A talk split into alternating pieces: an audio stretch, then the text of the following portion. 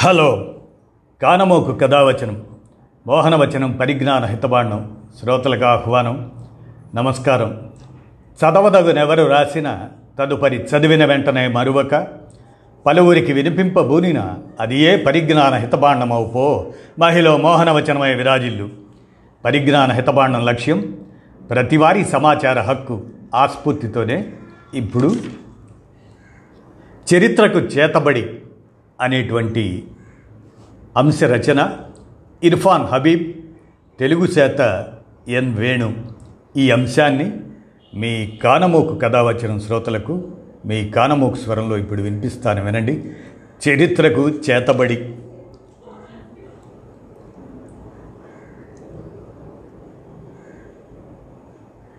చరిత్రకు చేతబడి ఇర్ఫాన్ హబీబ్ విరచిత అంశం. భారత చరిత్రపై సంఘ పరివారపు చేతబడి.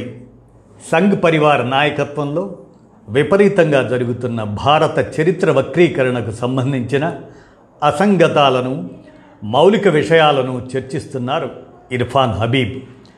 న్యూ సోషలిస్ట్ ఇనిషియేటివ్ ఎన్ఎస్ఐ నిర్వహిస్తున్న డెమోక్రసీ డైలాగ్స్ అనే ఉపన్యాస పరంపరలో సుప్రసిద్ధ చరిత్రకారుడు ప్రొఫెసర్ ఇర్ఫాన్ హబీబ్ జనవరి ముప్పై ఇరవై ఇరవై రెండున చేసిన ఉపన్యాసం doctored history from ancient times till today, దానికి ఎంకే సుధీర్ రూపొందించిన అక్షర రూపానికి అనువాదంగా ఎన్ వేణుగోపాల్ చేసినటువంటి ఇర్ఫాన్ హబీబ్ ఉపన్యాసాన్ని ఈ తెలుగు చేత ఎన్ వేణుగోపాల్ గారి సౌజన్యంతో, వారికి కృతజ్ఞతలతో ఇప్పుడు వినిపిస్తున్నాను, వినండి.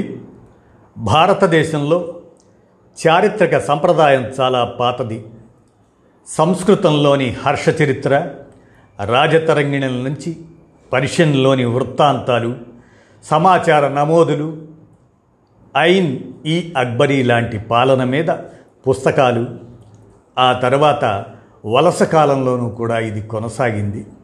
ప్రధానంగా ఖచ్చితత్వం పట్ల, యథార్థమైన వాస్తవాల పట్ల పట్టింపుతో వాటిని అధ్యయనం చేయటం జరిగింది.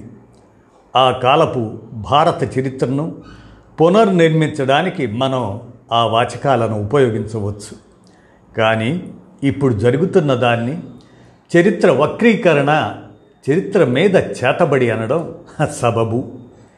ఇది వాస్తవాలలో ఎటువంటి ప్రాతిపదిక లేని చరిత్ర. నేను జాతి సిద్ధాంతం అనే అంశంతో మొదలు పెడతాను. దాన్ని ప్రపంచమంతటా వదిలేశారు. కానీ అధికారిక భారత చరిత్ర రచనకు సంబంధించినంత వరకు అదే చలామణిలో ఉన్న సిద్ధాంతంగా ఉంది. ఉదాహరణకు బ్యాచిలర్ కోర్స్ కోసం యూనివర్సిటీ గ్రాంట్స్ కమిషన్, అదే యూజీసీ తయారు చేసిన చరిత్ర పాఠ్యాంశాలు చూడవచ్చు. పంతొమ్మిది వందల ఇరవైలో ఆర్ఎస్ఎస్ను స్థాపించినప్పుడు దాన్ని మత కల్లోలాలలో ఒక రకమైన శక్తిగా తయారు చేశారు. కానీ పంతొమ్మిది వందల ముప్పై ఎనిమిదిలో గోల్వాల్కర్ ఒక పుస్తకం రాయడానికి నిర్ణయించుకున్నాడు. ఆ పుస్తకాన్ని ఆర్ఎస్ఎస్ అన్ని రకాలుగాను తన బైబిల్గా భావిస్తుంది. ఆ పుస్తకంలో తాను ఇతర హిందుత్వ రచయితల నుంచి గ్రహిస్తున్నానని గోల్వాల్కరే స్వయంగా చెప్పుకున్నాడు. ఆ పుస్తకంలో జాతి గురించి అడాల్ఫ్ హిట్లర్కు సరైన దృక్పథం ఉందని, అది యూదుల పట్ల వైఖరిలో వ్యక్తమైందని గోల్వాల్కర్ చేసిన ప్రశంసాత్మకమైన ప్రకటన ఉంది. పంతొమ్మిది వందల ముప్పై ఎనిమిది నాటికి ఇంగ్లాండ్, ఫ్రాన్స్ రెండూ కూడా రష్యా మీద దాడి కోసం హిట్లర్ను ప్రోత్సహిస్తున్నాయి. అందువల్ల హిట్లర్ను ఎంత ప్రశంసించినా బ్రిటిష్ వారికి కోపం వచ్చే ప్రసక్తి లేదు. మరి హిట్లర్కు ఉండిన జాతి సిద్ధాంతం అంటే ఆర్య భావన మీద మోజు తప్ప మరేమీ కాదు. గోల్వాల్కర్ కూడా స్వయంగా ఆర్యులే, వాస్తవికంగా పూర్తిగా భారతీయులని, భారత జాతి వారికి మాత్రమే చెందిందని భావించాడు. ఇతరులకు భారతదేశంలో ఎటువంటి హక్కులు ఉండకూడదని అన్నాడు. ఆ మాట అంటున్నప్పుడు ఆయన ముస్లింలను ఉద్దేశించాడు. వాళ్ళు అసలు పౌరులే కాజాలరన్నాడు.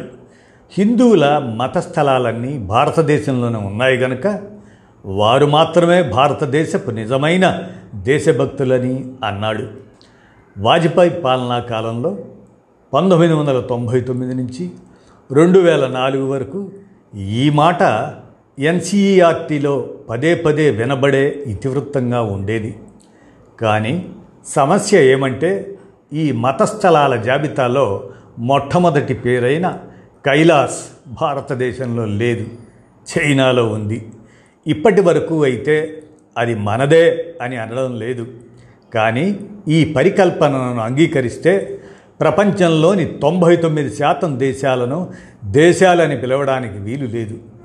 క్రైస్తవుల మతస్థలాలు పాలస్తీనాలో ఉన్నాయి, క్యాథలిక్కుల మతస్థలాలు రోములో ఉన్నాయి. దీన్ని అన్వయిస్తే భారతదేశంలో హిందూ జాతి తప్ప మరే జాతి ఉండటానికి వీలు లేదు. దేశంలో హిందువులు తప్ప మరెవరూ లేనట్టుగానే ఈ మాటనే పదే పదే పునరుక్తిగా చెబుతున్నారు. కానీ మనం చరిత్రలో కొంత వెనక్కి వెళ్ళాలి. ఆర్య సిద్ధాంతం గురించి చెప్పాలంటే భాషా శాస్త్రవేత్తలు నిర్ధారించిన ప్రకారం ఆర్య లేదా ఆర్య అనే శబ్దం భారతదేశానికి, ఇరాన్కు సంబంధించింది. అది ఇండో యూరోపియన్ భాషల సముదాయానికి చెందినది. ఆ భాషల్లోనే ఋగ్వేదము, అవెస్త ఉన్నాయి. తొలి సంస్కృత వాచకాల్లో ఆర్య అంటే గౌరవనీయమైన అని అర్థం. దాన్ని ధర్మశాస్త్రాల్లో బ్రాహ్మణ, క్షత్రియ, వైశ్య అనే మూడు వర్ణాలను వారికి అన్వయించారు. ఉత్తములు, శిష్టులు అనే అర్థం కూడా ఉంది. ఆర్య, ఆర్యకు బహువచనంగా వాడిన ఆర్యావర్త అనే పదం భారతదేశాన్ని, ఇరాన్ను రెంటినీ సూచిస్తుంది. అలా సూచించినప్పటికీ చూసినప్పటికీ ఆ మాటలో ప్రత్యేకంగా భారతీయమైనది ఏమీ లేదు. మూల ఆర్యులం తామేనని చెప్పుకోవడానికి మనం చేసినంత ఇరాన్ కూడా సులభంగా చేసి ఉండవచ్చు. కానీ ఆర్యులు కావడంలో అంత ఆకర్షణీయమైనది ఏముంది? మనం గనక యూజీసీ పాఠ్యాంశాలు, రచనలు, పాఠ్యపుస్తకాలు చూస్తే ఆర్యులు బయట నుంచి వచ్చి ఉండవచ్చుననే సూచన పట్లనే తీవ్రమైన ఆగ్రహం కనపడుతుంది. వాళ్ళు భారతదేశంలోనే మొదలై ఇతర ప్రాంతాలకు వ్యాపించారని అనాలి. కానీ మానవులందరూ ఆఫ్రికా నుంచి ప్రపంచానికి వ్యాపించారని మానవ శాస్త్రం, అదే ఆంథ్రోపాలజీ, చాలా కాలంగా స్థిరపరిచింది. దాన్ని పురావస్తు ఆధారాలు నిర్దిష్టం చేశాయి. ఇప్పుడు ఇక మానవ జన్యువుల ఆధారాలు కూడా దాన్నే బలపరుస్తున్నాయి. కానీ మన పాఠ్యపుస్తకాల్లో దీన్ని పూర్తిగా విస్మరిస్తున్నారు. దాని బదులు భారతదేశమే ఆర్యులకు జన్మనిచ్చిందని, వారు యావత్ ప్రపంచాన్ని నాగరికం చేశారని చెబుతున్నారు. మనం ఆఫ్రికా నుంచి వచ్చామనే మాటను తిరస్కరించాలని లోలోపలి ఉద్దేశం. యూజీసీ పాఠ్యాంశాలలో చరిత్ర పూర్వయుగం గురించి ఎంతో కొంత ఉంది, కానీ మానవ వలసల గురించి మాట మాత్రం కూడా లేదు. సంస్కృతం, ఇరానియన్ భాషల నుంచి తలెత్తిన ఇండో యూరోపియన్ భాషల సముదాయం ఒకటి ఉందని భాషాశాస్త్రం ఎంతో కాలం కిందనే నిర్ధారించింది. ఆ రెండు భాషలు ఇండో యూరోపియన్ భాషల పూర్వదశ నుంచి ఎంతో దూరమైనవి. ఆ తర్వాత పురావస్తు శాస్త్ర ఆధారాలు దొరికాయి. గుర్రం ఆధారం దొరికింది. గుర్రాలు మధ్య ఆసియాలోని దక్షిణ భాగాన ఉన్న కజకిస్తాన్ నుంచి, రష్యన్ గడ్డి మైదానాల నుంచి ఆఫ్ఘనిస్తాన్కు, ఇరాన్కు, ఇండియాకు వలస వచ్చాయి.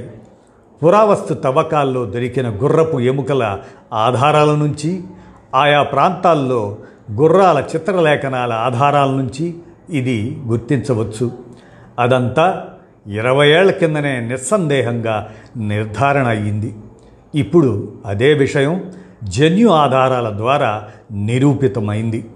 క్రీస్తుపూర్వం రెండు వేల నుంచి పదిహేను వందల మధ్య ప్రధానంగా పురుషుల వలసలతో ఇది జరిగిందని జన్యు పరిశోధనలు చూపుతున్నాయి.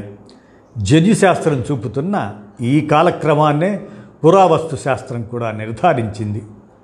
సరే, ఇండో ఆర్యన్ భాషలు మాట్లాడుతుండిన మలిదశ ఇండో ఆర్యన్లు మధ్య ఆసియాలోని ఉత్తర భాగాల నుంచి ఇండియాలో ప్రవేశించారని అంటే వచ్చిన నష్టం ఏముంది?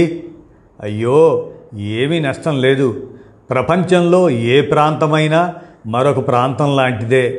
కానీ చరిత్ర మీద చేతబడి చేస్తున్న ఆర్ఎస్ఎస్ కల్పనాకర్తలకు అది మహాభయానకం. వాళ్ళిక ఆర్యుల దురాక్రమణ అనే మిథ్యా సిద్ధాంతాన్ని తుత్తునీయులు చేయడానికి ప్రయత్నిస్తూ ఉంటారు. మొట్టమొదట గుర్తించవలసింది, ఆర్యులు అనేవారు ఒక రాజ్యంగా ఇండియా మీద దురాక్రమణ చేయలేదు. మనం ఇక్కడ దురాక్రమణల గురించి, దాడుల గురించి కాదు, వలసల గురించి మాట్లాడుతున్నాం. మనం ఇక్కడ తెగల గురించి మాట్లాడుతున్నాం. ఆ తెగల ఉనికి గురించి ఋగ్వేద సూక్తాలు ధృవీకరిస్తున్నాయి. తప్పనిసరిగా చలనం ఉండింది. అలాగే ఇండియాలో ప్రత్యేకంగా ఇండో ఆర్యన్ భాషల మీద కనపడుతున్న ద్రావిడ భాషల ప్రభావం ఇరాన్లో ఎంతమాత్రం కనబడటం లేదు. ద్రావిడ పూర్వ భాషల్లో ఉండిన మూర్ధన్య ధ్వని, అదే నాలుక కొసను అంగిలికి తగిలించి హల్లును పలికే అలవాటు ఇండియాకు వలస వచ్చిన వారిలో సాధారణంగా ఉంటుంది. అందువల్ల భాషాశాస్త్ర నిర్ధారణలు సంపూర్ణంగా రుజువయ్యాయి.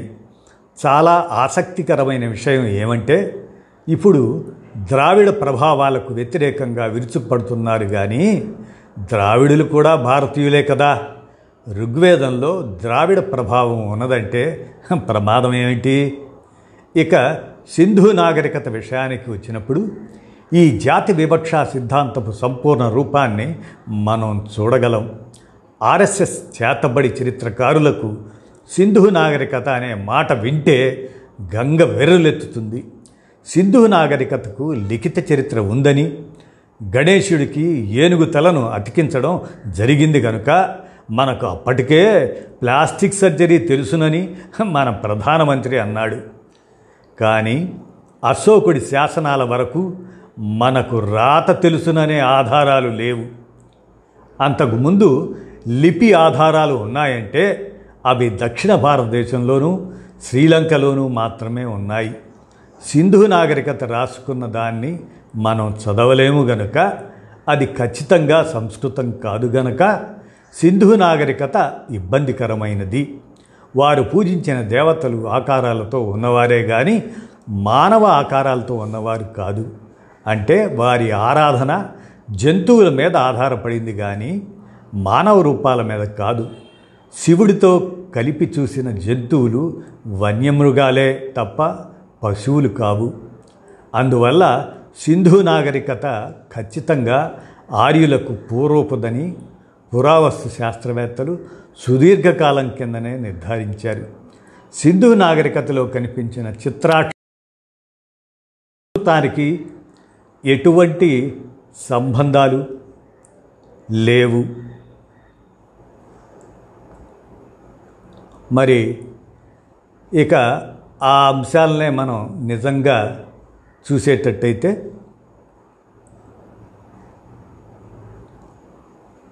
కొద్దిగా పరిశీలనతో చూస్తే మనం ఇంకొంత లోతుగా ఈ విషయాలను అర్థం చేసుకోవడానికి ఆస్కారం ఉంటుంది. సింధు నాగరికతకు ద్రావిడ పూర్వదశకు రెండు ప్రధానమైన సంబంధాలు ఉన్నాయి. అది ఎలా అంటే, అవి ఒకటి చేప గుర్తు, రెండోది బాణం గుర్తు. ద్రావిడ పూర్వదశలో చేప గుర్తుకు చేప అని, నక్షత్రాలని అర్థాలతో పాటు ఇతర అర్థాలు కూడా ఉన్నాయి.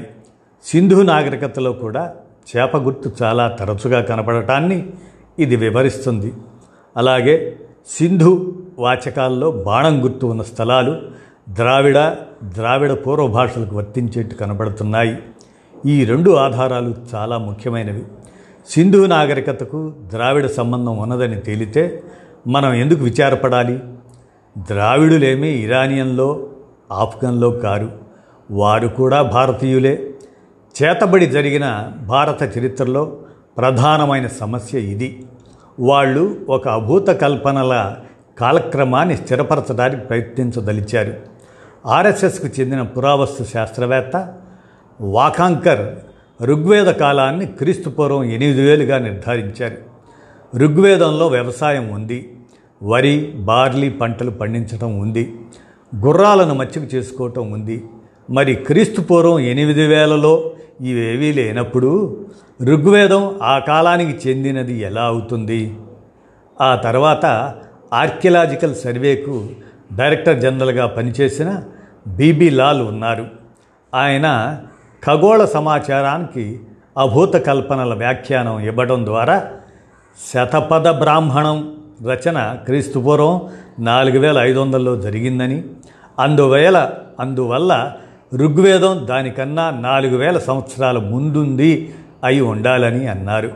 పురావస్తు శాస్త్రవేత్తలుగా ఎంతో కొంత పేరు ఉన్నవారే ఇటువంటి అభూత కల్పనలు మాట్లాడుతున్నారు. వేదానంతర వాచకాలను క్రీస్తుపూర్వం నాలుగు వేలలో పెడుతున్నారు. అప్పటికి పత్తి లేదు, గుర్రాలు లేవు, గోధుమలు బార్లీ లేవు. అంటే ఋగ్వేదాన్ని సింధు నాగరికత కన్నా ముందుకు జరిపే ప్రయత్నం, ఒక చరిత్ర పునర్నిర్మాణ ప్రయత్నం జరుగుతున్నది.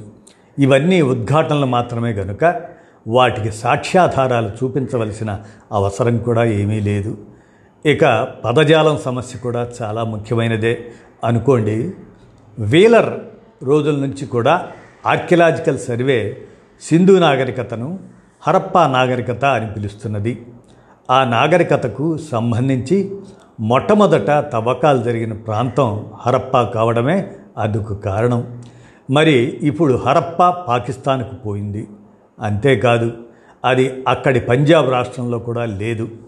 ఇక చివరి ఇబ్బంది హరప్పా సరస్వతీ తీరంలో లేదు. సింధు నాగరికతను గనక సరస్వతీ నాగరికత అని పిలవాలంటే దాన్ని ఆర్యీకరించాలి, హైందవీకరించాలి. నిజానికి ఋగ్వేదం ప్రకారం సరస్వతి అంటే నదీ దేవత. పవిత్రమైన సరస్వతీ నది థానేశ్వర్ గుండా ప్రవహిస్తుంది. అది చాలా చిన్న సెలయేరు, ఎండిపోయి ఉంది. అందువల్ల సరస్వతిని అంత ముఖ్యమైన నది అని వాదించటం చాలా కష్టం. సరస్వతిని స్తుతిస్తూ ఉన్న ఋగ్వేద సూక్తాలు, నదీ దేవతా స్తోత్రాలు అనేది మరిచిపోయిన చిన్న సంగతి. ఆ సూక్తాలు ఈ నిర్దిష్ట నది గురించినవి కావు. సాధారణంగా నదీ దేవతలు పెద్ద నదులకే ఉంటారు. ఈ కీలకమైన విషయాన్ని విస్మరించి సింధు నాగరికతను సరస్వతీ నాగరికత అని పిలుస్తున్నారు. సింధు నాగరికతలో గుర్రం ఉన్నదనే ఆధారాలు లేవు కనుక ఋగ్వేదమేమో గుర్రాలే ముఖ్యమైన సమూహం గురించి మాట్లాడుతుంది కనుక స్పష్టంగా ఈ చేతబడి చరిత్ర చరిత్రను తలకిందులుగా మార్చేస్తున్నది. ఏమాత్రం గంభీరమైన చరిత్రకారులకైనా ఇటువంటి జోక్యం అంగీకారయోగ్యం కాదు. ఇక్కడి నుంచి నేను కుల వ్యవస్థ పట్ల వాళ్ళ వైఖరి విషయానికి వస్తాను. గాంధీజీకి జవాబు అంబేద్కర్ అని వాళ్ళు తమకే తెలిసిన ఏదో కారణం వల్ల భావిస్తున్నారు. కానీ కులం పట్ల వాళ్ళ సొంత చిత్రణ ఏమిటి? యూ జీ సీ పాఠ్యాంశాలలో కుల వ్యవస్థను మధ్యయుగాల ఉత్పత్తిగా చిత్రించారని వింటే మీరు ఆశ్చర్యపోతారు. ముస్లింలు రాగానే హిందువులు తమలో తాము కులాలుగా విభజించుకున్నారట. వాళ్ళు రాసిన ప్రాచీన భారతదేశంలో కులం అనే దాన్ని ఎక్కడా ప్రస్తావించలేదు. ప్రాచీన కాలంలో క్రీస్తు శకం ఆరు వందల సమయంలో రాజపుత్ర కులం ఎరుగుదల ఆ దాని ఎదుగుదల గురించి మాత్రం ప్రస్తావించారు. మరి రాజపుత్రులు ఒక కులమేననేది ఎవరు నిరాకరించడానికి వీలులేని అంశం. వాళ్లకు తమ మూలాలు ఎప్పటి నుంచి ఉన్నాయో తెలుసుకోవాలని కోరిక ఉంది. కానీ మొత్తంగా కుల వ్యవస్థ గురించి వచ్చినప్పుడు మాత్రం దాన్ని పూర్తిగా విస్మరిస్తున్నారు. వాళ్ళు కుల వ్యవస్థను పొగుడుతారు కానీ కులం మాత్రం లేదన్నట్లు మరోవైపు చూస్తారు. వాస్తవానికి గంగా మైదానం మధ్య భాగంలో కుల వ్యవస్థ పుట్టుక గురించి, అది మౌర్య సామ్రాజ్యంలోకి దక్షిణ భారతదేశం వైపు వ్యాపించడం గురించి అధ్యయనం చేయడం చరిత్రకారులకు చాలా ఆసక్తికరమైన ఇతివృత్తాంతం. కుల వ్యవస్థ ఎలా విస్తరించింది? ఇప్పుడు పాకిస్తాన్గా ఉన్న సింధులోయ ప్రాంతంలోకి అలెగ్జాండర్ వచ్చినప్పుడు బ్రాహ్మణులు ఉన్నారని గుర్తించాడు, కానీ కుల వ్యవస్థను చూడలేదు. కుల వ్యవస్థ క్రమంగా బీహార్ నుంచి తూర్పు ఉత్తరప్రదేశ్లోకి ఎట్లా వ్యాపించిందో శాసనాలను నిశితంగా అధ్యయనం చేస్తే చూడవచ్చు. ఇది చరిత్రకారులకు చాలా ఆసక్తికరమైన అంశం. కానీ యూజీసీ పాఠ్యాంశాల రూపకర్తలకు, ఆర్ఎస్ఎస్ తరహా చరిత్ర రచయితలకు మాత్రం కంటగింపు. కుల వ్యవస్థను వారు వివరించలేకపోతున్నారు కనుక దాన్ని తమ పాఠ్యాంశాల నుంచి తొలగించారు. శూద్రుల గురించి పుస్తకం రాసినందుకు, బహుశా చండాలుల గురించి పుస్తకం రాసినందుకు ఆర్ఎస్ శర్మను శత్రువుగా భావిస్తున్నారు. వేదానంతర సమాజంలో అటవీ ప్రాంతాల్లో వ్యవసాయం వ్యాపింపజేయటానికి తెగలను ఎట్లా సమీకరించారో, వారిని ఎట్లా అస్పృశ్యులుగా మార్చారో ఒక ఆసక్తికరమైన అంశం. అదే వరుసలో మరొక ఆసక్తికరమైన అంశం మతం, ధర్మం. ధర్మం అంటే నీతి, బ్రాహ్మణుల పట్ల విధేయత. కానీ వాస్తవంగా వారికి మతం అనే మాట లేదు. సహిష్ణుత గురించిన అశోకుడి శాసనం మత సహనం గురించి మాట్లాడుతూ పాషండులు అనే మాట వాడింది. ఆ మాటలను బ్రాహ్మణులు బౌద్ధుల గురించి, బౌద్ధులు బ్రాహ్మణుల గురించి వాడారు. ఉదాహరణకు అశోకుడు కుల వ్యవస్థ గురించి ఎందుకు ప్రస్తావించలేదనేది ఉపయోగకరమైన చర్చ. కానీ చేతబడుల చరిత్ర కథనంలో ఇటువంటి ఆసక్తికరమైన అంశాలన్నీ అనవసరమైనవి అయిపోతాయి. నిజం చెప్పాలంటే అశోకుడినే అంతకంతకు ఎక్కువగా అనవసరమని భావిస్తున్నారు. భారత చరిత్ర సంస్కృతి సంఘం అనేది స్థాపించినప్పటి నుంచి, పంతొమ్మిది వందల డెబ్భైల నుంచి భారత చరిత్ర రచనలో దురభిప్రాయాలు అనే పుస్తకం విడుదల చేసినప్పటి నుంచి ఎన్నెన్నో కొత్త అన్వేషణలు చేశారు. పురుషోత్తముడిని అలెగ్జాండర్ జయించలేదని, అలెగ్జాండరే ఓడిపోయాడని వి ఎన్ సూరి రాశాడు. సరస్వతి క్రీస్తుపూర్వం రెండు వేల రెండు వందల్లో ఎండిపోయింది కనుక ఋగ్వేదం అంతకు చాలా ముందుది కావాలని మరొక చరిత్రకారుడు అన్నాడు. ఈ వాదనను ప్రొఫెసర్ రొమిల్లా థాపర్ అంగీకరించలేదు. ఆ రెంటికి మధ్య సంబంధం ఏమిటో ఎవరికీ తెలియదు. వారు రాసిన ప్రాచీన భారత చరిత్ర వివాదాలకు దారితీసింది.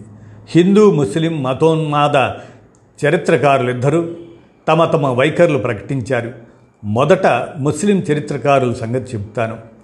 ఇస్లాం ఒక సమానత్వ మతం అని ఒక ఆధునిక అభిప్రాయం ఉంది. కానీ ఇస్లాంను చారిత్రక దృష్టితో చూస్తే ఈ లక్షణం పరిమితమైనదే అని తేలుతుంది. ఇస్లాం బానిసత్వాన్ని అనుమతించింది, ఉంపుడుగత్తెల పద్ధతిని అనుమతించింది. స్వయంగా ముస్లిం మతతత్వవేత్తలకు బానిసలు ఉండేవారు. చివరికి సూఫీలకు కూడా బానిసలున్నారు. అందువల్ల ఇస్లాం ఒక సమానత్వ సమాజం అనడాన్ని అంగీకరించలేము. ముస్లింలు ఇక్కడికి సమానత్వాన్ని వ్యాపింపజేయడానికే వచ్చారన్నట్లుగా ముస్లిం చరిత్రకారులు రాశారు. ఇస్లాంలో కుల వ్యవస్థను ఆమోదించడం కష్టం గనక వాళ్ళు దాన్ని ఆమోదించలేరు. కానీ వాళ్ళు దాన్ని వాడుకున్నారు. కుల వ్యవస్థ బ్రాహ్మణులకు కానీ మరే ఇతర కులానికి కానీ లాభం చేకూర్చలేదని నేను ఇదివరకే వాదించాను. అది ప్రభుత్వానికి, రాజ్యానికి లేదా ఏ దోపిడీ వర్గానికైనా లాభం చేకూర్చింది. అది ఒక పెద్ద భూమిహీన శ్రామిక వర్గాన్ని లేదా అస్పృశ్యులను సృష్టించింది, రైతులను విభజించింది. అది ప్రాచీన భారత పాలకులను సంపన్నులను చేసింది. అది వలస ప్రభుత్వానికి లాభం చేకూర్చింది. అందుకే వాళ్ళు మనం దాన్ని చెదరగొట్టకూడదు అనుకున్నారు. కుల వ్యవస్థ బ్రిటిష్ వారికి ఎంత ఉపయోగకరంగా ఉండిందో సుల్తాన్లకు కూడా అంతే ఉపయోగకరంగా ఉండింది. కనుక ఇస్లాం ఒక సమానత్వ మతం అని అనడం పూర్తిగా అచారిత్రికం. ఒక ఆధునిక భావనను దాని మీద ఆపాదించడమే. అదేవిధంగా దాన్ని విదేశీ పాలన అనడం పిచ్చితనం.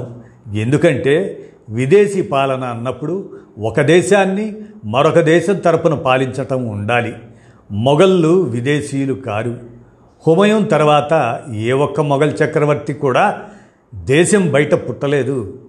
భారతదేశం పన్నెండు వందల సంవత్సరాలు విదేశీ పాలన కింద ఉండిందని మోడీ అనడం అసంబద్ధం.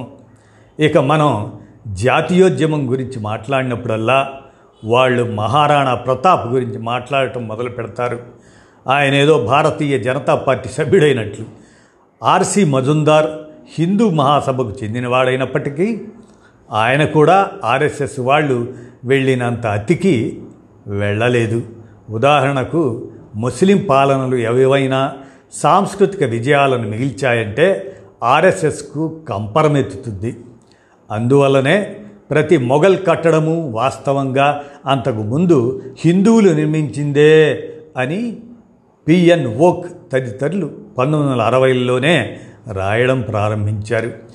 అది ఎర్రకోట కానీ, తాజ్మహల్ కానీ, మాన్సింగ్ మహల్ కానీ. దానితో ఆర్సీ మజుందార్ ఆర్ఎస్ఎస్ పత్రిక ఆర్గనైజర్తో తన సంబంధాలన్నిటినీ తెచ్చుకున్నారు. మొఘల్ కాలంలో ఎటువంటి సాంస్కృతిక విజయం సాధించలేదని అనడం, దాన్ని ప్రచారం చేస్తూ ఉండటం పిచ్చితనం తప్ప మరేమీ కాదు. ఇక ఆధునిక చరిత్ర విషయానికి వస్తే వాజ్పేయి పాలనా కాలంలో ఎన్సీఆర్టీ ప్రచురించిన హరిఓం రాసిన మోడర్న్ ఇండియా పుస్తకం చూడవచ్చు. పునరుజ్జీవ ఘనతను ఇంగ్లీష్ విద్యను ప్రోత్సహించిన రామ్ మోహన్ రాయ్కి, కేశవచంద్ర సేన్కు, జస్టిస్ రనడేకు, సయ్యద్ అహ్మద్ ఖాన్కు ఇవ్వడం ఆర్ఎస్ఎస్కు ఇష్టం లేదు. వీరిలో రామ్మోహన్ రాయ్ ప్రత్యేకంగా ఒక అద్భుతం. శాశ్వత శిస్తు పద్ధతిని జమీందారులతో కాక రైతులతో చేయాలని పద్దెనిమిది వందల ముప్పై తొమ్మిదిలోనే అన్నాడంటే ఆ మనిషి దూరదృష్టి ఎంత గొప్పదో నేను ఊహించను కూడా లేను. కేశవచంద్ర సేన్ స్త్రీ పురుష సమానత్వం గురించి మాట్లాడాడు. వీళ్ళందరినీ ఆ పుస్తకం బహిష్కరించింది. రామ్మోహన్ రాయ్ తనను తాను ఏకేశ్వరోపాసకుడినని చెప్పుకున్నాడు గనక ఇంగ్లీష్లో ఎంత ప్రజ్ఞ ఉండేదో పర్షియన్, అరబిక్లలో కూడా అంతా ప్రజ్ఞ ఉండేది కనుక ఆయనను బహిష్కరించారు. ఇప్పుడిక నాయకులు దయానంద సరస్వతి, బంకించంద్ర చటర్జీ, స్వామి వివేకానంద, అరవింద్ ఘోష్ వారు ఏ రకంగా సంస్కర్తలు? వారు మత వ్యక్తులు. జాతీయోద్యమంలో వారి పాత్ర ఏమిటి? ఈ పుస్తకం చిట్ట చివరికి తేల్చేదేమంటే జాతీయోద్యమం నిజమైన ఉద్యమం కాదని, దాని స్థానంలో సాంస్కృతిక జాతీయవాదమే ముఖ్యమని, బ్రిటిష్ పాలకులు ఈ సాంస్కృతిక జాతీయవాదం తమకు ప్రమాదకరమని ఎంతమాత్రం భావించలేదు. అంతేకాదు పాలకులు ఏమి చెబితే అది ఆర్ఎస్ఎస్ చేసింది కూడా. అంతేకాదు అంబేద్కర్ను తలకిందులుగా వాడుకోవటం, బహిష్కృత అణగారిన వర్గాల కోసం నడిపిన ఉద్యమం వరకు అంబేద్కర్ కానుకలు మహత్తరమైనవి. కానీ జాతీయోద్యమం విషయానికి వస్తే ఆయనను జాతీయోద్యమ నాయకులతో పోల్చడానికి వీలు లేదు. జాతీయోద్యమం నుంచి గాంధీ, నెహ్రూలను తొలగించడానికి ఎంత ప్రయత్నం జరిగిందంటే హరిఓం చివరికి గాంధీజీ హత్య గురించి ఒక్క ముక్క కూడా రాయలేదు. అసలు ఆ ఘటనకు చరిత్రలో నమోదు కాదగిన అర్హతే లేదన్నట్లుగా మనకు నిజంగా స్వాతంత్రం తెచ్చిన జాతీయ వ్యక్తులను పూర్తిగా చిన్నబుచ్చటం చేతబడి చరిత్రలో జరిగిందని నేను ఇక్కడ చెప్పదలిచాను. అలాగే వాళ్ళు ఆర్ఎస్ఎస్ మీద పటేల్ విమర్శలను ఎప్పుడూ ఉటంకించరు. పటేల్ను నెహ్రూకు వ్యతిరేకంగా నిలబెట్టడం మరొక పిచ్చితనం. జాతీయోద్యమాన్ని పూర్తిగా వక్రీకరించడం వారు చేస్తున్న అత్యంత విషపూరితమైన దుర్మార్గమైన చర్య.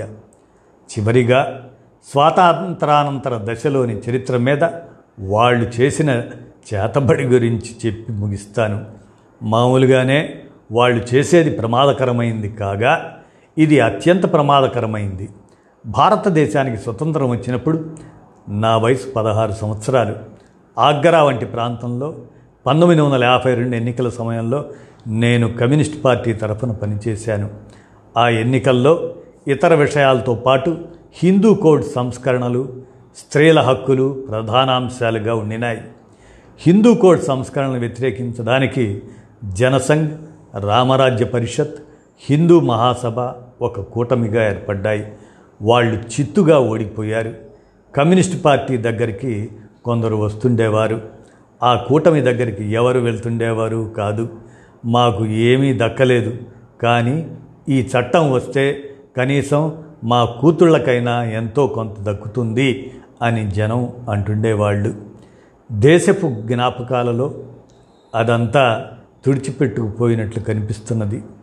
ఆర్ఎస్ఎస్ ప్రాతినిధ్యం వహించే చేతబడి చరిత్రలోకి మనం చేరుకుంటున్నట్లున్నది. పంతొమ్మిది వందల యాభై ఐదు యాభై ఆరులో హిందూ కోడ్ వచ్చినప్పుడు అది రెండు వేల సంవత్సరాల ధర్మశాస్త్రాలను పూర్తిగా కూలదోసింది. యాభై సంవత్సరాల తర్వాత మళ్ళీ ఒక కాంగ్రెస్ ప్రభుత్వం కిందనే స్త్రీలు సంపూర్ణంగా సమాన హక్కులు సాధించారు. ఇంకా మిగిలిపోయిన చిన్న చిన్న తేడాలు కూడా పూర్తిగా తుడిచివేయబడ్డాయి. కానీ అదంతా జరిగింది కాంగ్రెస్ ప్రభుత్వం కిందనే. కనుక ఇప్పుడు మోడీ, షా అంటున్నట్లుగా స్వాతంత్రం తర్వాత ఏమీ జరగలేదని అనడం తెలివి తక్కువతనం. తర్వాత రైతులకు భూమి, పంతొమ్మిది వందల నలభై ఆరులో తాత్కాలిక ప్రభుత్వాల నుంచి చట్టసభలు జమీందారీ రద్దు కోసం చట్టాలు ఆమోదించడం ప్రారంభించాయి. షేక్ అబ్దుల్లా నాయకత్వంలో కశ్మీర్లో బహుశా అత్యంత విప్లవాత్మకమైన భూ సంస్కరణలు అమలయ్యాయి. ఆ షేక్ అబ్దుల్లాను ఆర్ఎస్ఎస్ తీవ్రంగా ఖండిస్తుంది. ఆయన వల్లనే కాశ్మీర్లోని రైతులకు భూములు దక్కాయి. ఉత్తరప్రదేశ్లోనూ అన్ని రాష్ట్రాల్లోనూ రైతులకు భూమి దక్కింది, జమీందారీ రద్దయింది. అదంతా ఏమి జరిగినట్లయినా. ఆ తర్వాత భూగరిష్ట పరిమితి చట్టాలు వచ్చాయి. అణగారిన ప్రజలు భూమి పొందారు. అదంతా ఏమి జరగనట్టేనా. తర్వాత నెహ్రూ కాలంలోనే బీమా కంపెనీల జాతీయకరణ జరిగి బీమా సురక్షితమైన సాధారణ ప్రజానీకానికి గొప్ప ఉపశమనాన్నిచ్చింది. బ్యాంకుల జాతీయకరణ మరింత రక్షణనిచ్చింది. ఇవన్నీ ప్రభుత్వ రంగాన్ని నిర్మించడంలో, భారతదేశాన్ని పారిశ్రామికీకరించడంలో చాలా ముఖ్యమైన పరిణామాలు. దేశాన్ని పారిశ్రామికీకరించడానికి అది ఒకటే మార్గమని అంటూ రెండో పంచవర్ష ప్రణాళికను చివరికి జీడి బిర్లా కూడా సమర్థించారు. అదంతా ఏమి జరగనట్టేనా. ఇరవయో శతాబ్ది రెండో అర్ధభాగంలో తలసరి వినియోగం పెరిగిందని, ఆ తర్వాత అది తగ్గిపోతున్నదని ప్రముఖ అర్థశాస్త్రవేత్తలందరూ చూపారు. అదంతా ఏమీ జరగనట్టేనా. అంటే మొత్తం మీద స్వాతంత్రానంతర భారతదేశాన్ని పూర్తిగా తప్పుగా చూపడం భారత చరిత్ర మీద చేతబడిలో ఒక ముఖ్యమైన భాగం. దాన్ని ప్రతిఘటించవలసి ఉంది. ఏమి జరిగిందో సక్రమంగా సరిగ్గా వర్ణించాలి. భారత చరిత్రలోని మహత్తరమైన వ్యక్తులను తొలగించి వారి స్థానంలో మనం తయారు చేసిన కొందరు వ్యక్తులను స్థాపించడం కుదరదు. అలాగే అది పౌర చట్టం కానీ, జమీందారీ రద్దు కానీ, భూగరిష్ట పరిమితి కానీ, భూ పంపిణీ కానీ, ప్రభుత్వ రంగ నిర్మాణం కానీ, పారిశ్రామికీకరణ కానీ, అటువంటి మహత్తర సంఘటనలను మన ఇష్టం వచ్చినట్లుగా విస్మరించలేం. షా, మోడీలు దాచిపెట్టదలిచిన ఈ విజయాలు మహత్తరమైనవి. ఆ విషయం భారత ప్రజలకు చేరవేయటం చరిత్రకారుల బాధ్యత. ఇదండి ప్రొఫెసర్ హబీబ్ ఇర్ఫాన్ రాసినటువంటి ఆ సంభాషణను తెలుగులో ఎన్ వేణుగోపాల్ చేయగా, మరి ఆ అనువాదకుడి వ్యాఖ్యగా ఏం చెప్తున్నారంటే, ఈ ఉపన్యాసంలో కొన్ని అభిప్రాయాలతో ముఖ్యంగా వలస వ్యతిరేక ఉద్యమం చరిత్రపై, వలసానంతర భారత చరిత్రపై ఇర్ఫాన్ అభి అభిప్రాయాలతో భిన్నాభిప్రాయాలు ఉన్నప్పటికీ, ప్రస్తుత సంఘ పరివార వక్రీకరణల నేపథ్యంలో ఈ మొత్తం చారిత్రాంశాలు తప్పనిసరిగా చర్చకు రావాలని, ఇవి తెలుగు ఆలోచనాపరులకు తెలియాలని అనువదించాను అని ఎన్ వేణుగోపాల్ అంటూ, ఉపన్యాసానికి అక్షరరూపం ఇవ్వడంలో కొన్ని అంశాలు తొలగిపోయినట్లున్నాయి. అలాగే ఉపన్యాసం తర్వాత మంచి చర్చ కూడా జరిగింది. కనుక వీలైన వాళ్ళు యూట్యూబ్ మీద ఆ మొత్తాన్ని చూడండి అని కోరుతూ, వీక్షణం పత్రిక మార్చ్ ఇరవై ఇరవై రెండు సంచి కోసం ఎన్ వేణుగోపాల్ అందించినటువంటి ఈ అంశం ప్రధానంగా చరిత్రకు చేతబడి అనేటువంటి ఈ రచన ఇర్ఫాన్ హబీబ్ తెలుగు చేత ఎన్ వేణు ఈ అంశాన్ని మోహనవచనం పరిజ్ఞాన హితబాండం కానమోకు కథ వచ్చిన శ్రోతలకు మీ కానమోకు స్వరంలో వినిపించాను. విన్నారుగా, ధన్యవాదాలు.